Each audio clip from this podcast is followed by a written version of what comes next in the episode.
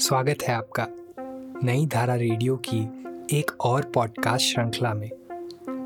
यह श्रृंखला नई धारा के संस्थापक श्री उदयराज सिंह जी के साहित्य को समर्पित है।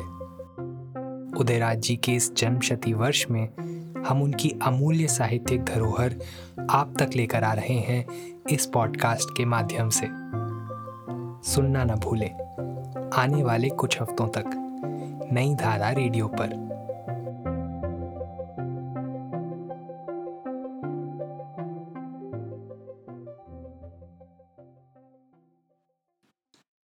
आज सुनते हैं बाबू टिमिल सिंह।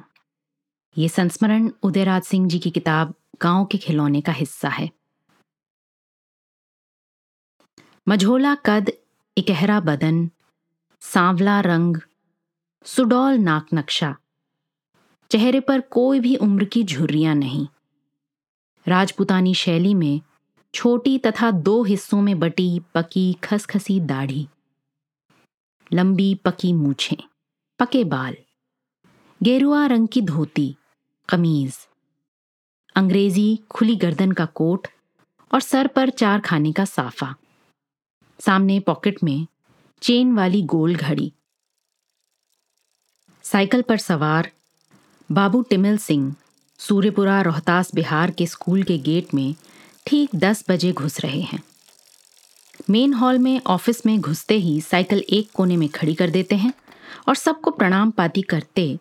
पहले हाजिरी बही पर अपनी हाजिरी बनाकर प्रार्थना सभा की पंक्तियों में अपनी पूर्व निर्धारित जगह पर खड़े हो जाते हैं।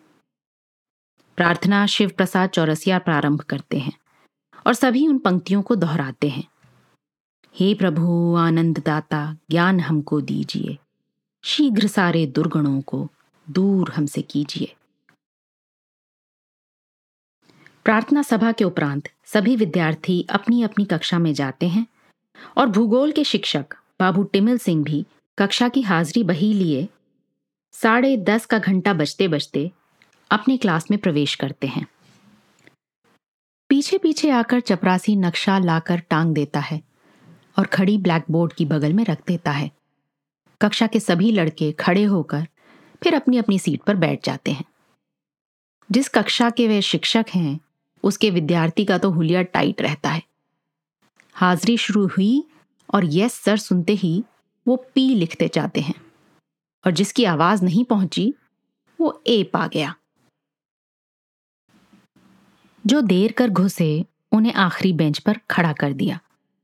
किसी की ची चपड़ करने की हिम्मत नहीं पड़ती।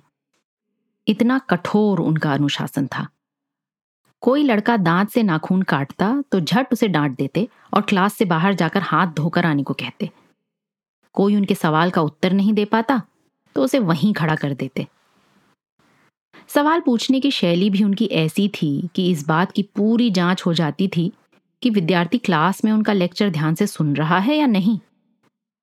उनका बोलना तो धारा प्रवाह चलता रहता। अचानक ही उसी बीच उसी प्रसंग का कोई सवाल पूछ बैठते। एक विद्यार्थी पीछे की बेंच पर ऊंघ रहा था। उस पर उनका ध्यान गया।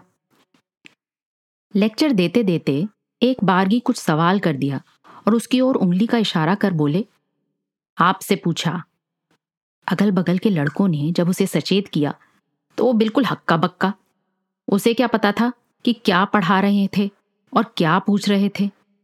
फिर क्या था? उन्होंने शुरू किया, कहिए, मिस्टर, कहाँ चले गए थे? घर चले गए थे, बाज़ार चले गए थे, सिनेमा चले गए थे सर्कस चले गए थे, कहाँ भरम रहे थे? बोलिए बोलिए। कुछ भी तो बोलिए, जागिए। हम तो तब से कितना कह गए। अब आप भी कुछ कहिए, बोलिए, क्या पूछा? वो भयभीत सा, किन कर्तव्य विमूढ़ हो गया। तो बोले, सोने की जगह घर है, स्कूल में पढ़ना, सुनना सीखिए। जो भी सवाल का जवाब नहीं देते, वे बेंच पर खड़े हो जाते। कभी कभी ऐसा भी हुआ कि सारा का सारा क्लास खड़ा है और मास्टर साहब नसीहत दे रहे हैं। अब आप लड़के नहीं रहे।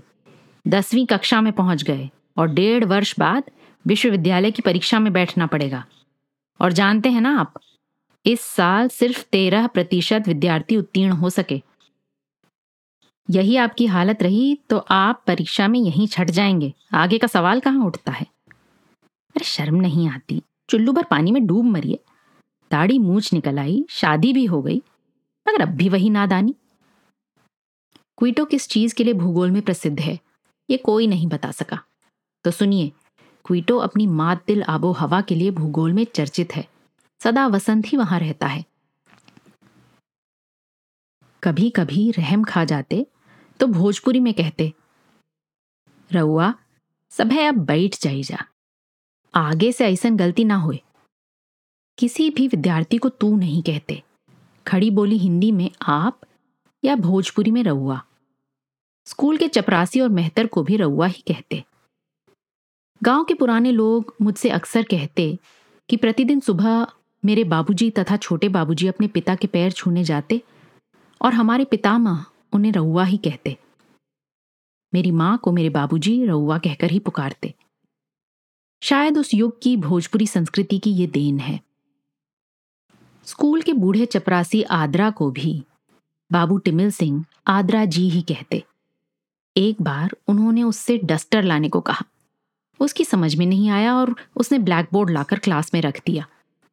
मास्टर साहब हंसकर बोले, आद्रा जी आद्रा जी ई का कैली पूरा पहाड़े उठवले आईली बोर्ड पर के लिखल मिटावे वाला डस्टर नु मंगले रही। बेचारा बूढ़ा लजाकर बोर्ड ले गया और डस्टर लाकर रख दिया। अब बाबू टिमिल सिंह का दूसरा विराट रूप देखिए। संसार का नक्शा उनकी दाहिनी ओर दीवार पर टंगा है और उनके दाहिने हाथ में पॉइंटर है। कमरे का शीशे का दरवाज़ा अंदर से बंद है। सभी खिड़कियाँ खुली हैं। भूगोल शिक्षक महोदय धारा प्रवाह अंग्रेज़ी में अपना लेक्चर दे रहे हैं। क्या मजाल कि एक भी जगह लड़खड़ाए हों। उपयुक्त शब्द की खोज में एक क्षण के लिए भी रुके हों। बुलंद आवाज़ के आरोह अवरोह से पता चल जाता है कि किस बात पर वो विशेष ज़ोर दे रहे हैं और किस बात पर कम बल दे रहे हैं। उस समय आठवीं क्लास से ही शिक्षा का माध्यम अंग्रेज़ी हो जाता था। एक सिर्फ़ मैट्रिक सीटी शिक्षक इस आत्मविश्वास के साथ धुआंधार लेक्चर देगा। ये हम लोगों के लिए ही नहीं, सभी के लिए आश्चर्य की बात थी। लोग कहते थे कि बाबू टिमिल सिंह को पढ़ाते पढ़ाते सारी सीनियर तथा जूनियर ज्योग्राफी, जो अंग्रेज़ी भूगोल के आचार्यों की लिखी हुई थी, कंठस्थ हो गई थी। मगर शब्दों का सही सही उच्चारण वो कहाँ से सीखे होंगे? इसका उत्तर तो हमें आज तक नहीं मिला।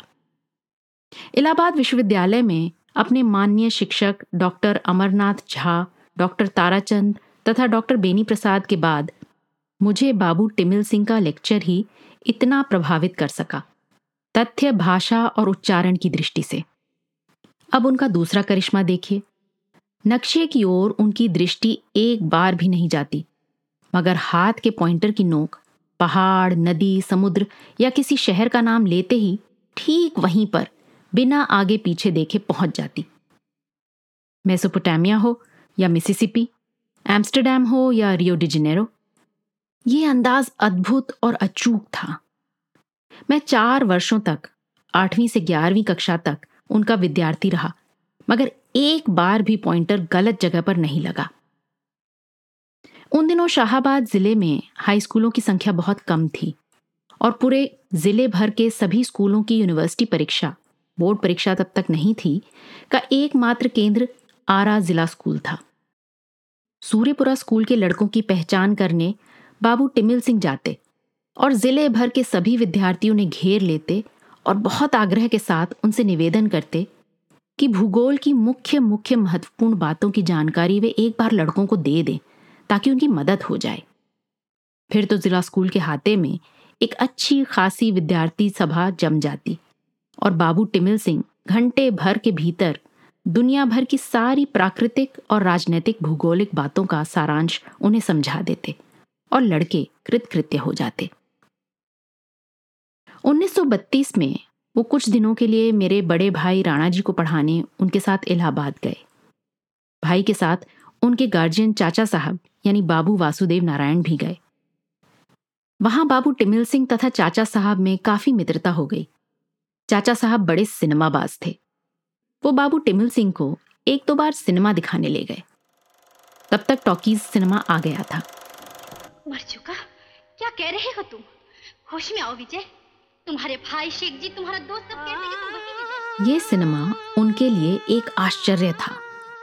वो हॉल में सवालों की झड़ी लगा देते और जब जब चाचा साहब समझाते तो हम्म हम्म तो ऐसन तो ऐसन होला।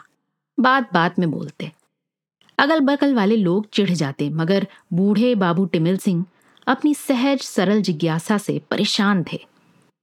पीछे चाचा साहब ने उन्हें सिनेमा दिखाना बंद कर दिया और साइकिल चढ़ाना सिखाने लगे। साठ के पार की उम्र में भी मास्टर साहब ने एक बालक की तरह पूरी तत्परता दिखाकर साइकिल चढ़ना वहाँ सीख लिया और जब अपने गाँव, दावत, जो मेरे गाँव सूर्यपुरा से डेढ़ मील उत्तर है लौटे तो एक नई साइकिल भी लेते आए। और जो बाबू टिमिल सिंह कल तक जाड़ा हो, बरसात हो या जेठ की चिलचिलाती धूप हो, पैदल ही नहर के रास्ते चलकर सूर्यपुरा स्कूल में आते, वो आज साइकिल पर चढ़कर आए। मगर साइकिल पर भी वो एकदम सीधे ही बैठते, जरा भी नहीं झुकते। और चढ़ने या उतरने के समय पीछे के पहिए की खूंटी पर एक पैर रखकर ही सहारा लेते।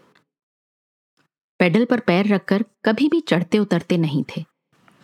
लौटने के समय भी चमचम करती अपनी साइकिल को, वो खुद ही नीचे उतारते और घड़ी देखकर उस पर सवार हो, जिस रास्ते आते, उसी लीक पर घर की ओर लौट जाते। एक ही गति से उनकी साइकिल आती और एक ही गति से लौट जाती। ऐसे ही स्कूल के साइकिल पर लौटते समय की एक मनोरंजक वार्ता याद आ रही है। नियम, अनुशासन, शिष्टाचार और हर हालत में तहजीब के वे बड़े कायल थे। तहजीब की लीक से ज़रा भी इधर उधर कोई उनके सामने पेश आया तो उस पर बिगड़ कर तो नहीं, पर उसे लजवा कर पानी पानी कर दिया। चार बजे की छुट्टी के बाद वो साइकिल पर सवार घर को चले। हमारे निवास स्थान बंगला के फाटक पर पहुँचे होंगे कि एक विद्यार्थी पीछे से दौड़ता, हाँफता और ज़ोर ज़ोर से, मास्टर साहब मास्टर साहब, पुकारता हुआ उन तक पहुँच गया। वो अचकचा कर साइकिल से उतरे और उसके पुकारने के ढंग पर व्यंग की बौछार करते हुए बोल उठे। मास्टर साहब मास्टर साहब हाँ साहब, कहिए साहब। हम भी साहब, आप भी साहब, बोलिए साहब। अब तो उसकी बोलती बंद हो गई। फिर उसे समझाया। अपने से बड़ों को पीछे से ज़ोर ज़ोर से चिल्लाकर पुकारना शिष्टाचार के विरुद्ध है। अपना काम पहले ही समय रहते करा लेना चाहिए। फिर उसकी समस्या का समाधान भी कर दिया। कड़े अनुशासन के बावजूद लड़कों और उनके अभिभावकों के प्रति उनका व्यक्तिगत व्यवहार बड़ा ही आत्मीय और सदा स्नेहपूर्ण रहा। संयमी और अनुशासित जीवन, निरामिष भोजन, प्रतिदिन दूध का सेवन और नियमित अखाड़े की मिट्टी लगाकर दंड बैठक करने से प्रकृति ने उन्हें स्वस्थ, काया और लंबी आयु दी। उन्नीस सौ सत्तावन में जब मैं अपने बड़े भाई राणा जी के विधानसभा के चुनाव के सिलसिले में उनके घर गया तो वो अखाड़े की मिट्टी देह में लगाए बाहर ही अपनी कुटिया में धोती तथा चादर ओढ़े बैठे थे। मैंने उनके पैर छुए। उन्होंने हमें भरपूर आशीर्वाद दिया। मगर मैंने देखा, उनकी काया बहुत क्षीण हो गई थी। चाम से हड्डियाँ ज़्यादा झांकने लगी थीं। रुक रुक कर बोलते थे। तभी मैं समझ गया कि मास्टर साहब अब अपने जीवन के अंतिम फेरे में प्रवेश कर चुके हैं। और ऐसा हुआ ही। धर्मात्मा और अपनी नीति में ही निष्ठावान, वह सत्य पुरुष एक दिन उसी संयम और अनुशासन के अधीन चलते, फिरते, बातें करते, इस पार्थिव शरीर को त्याग कर गोलोक को प्रस्थान कर गया।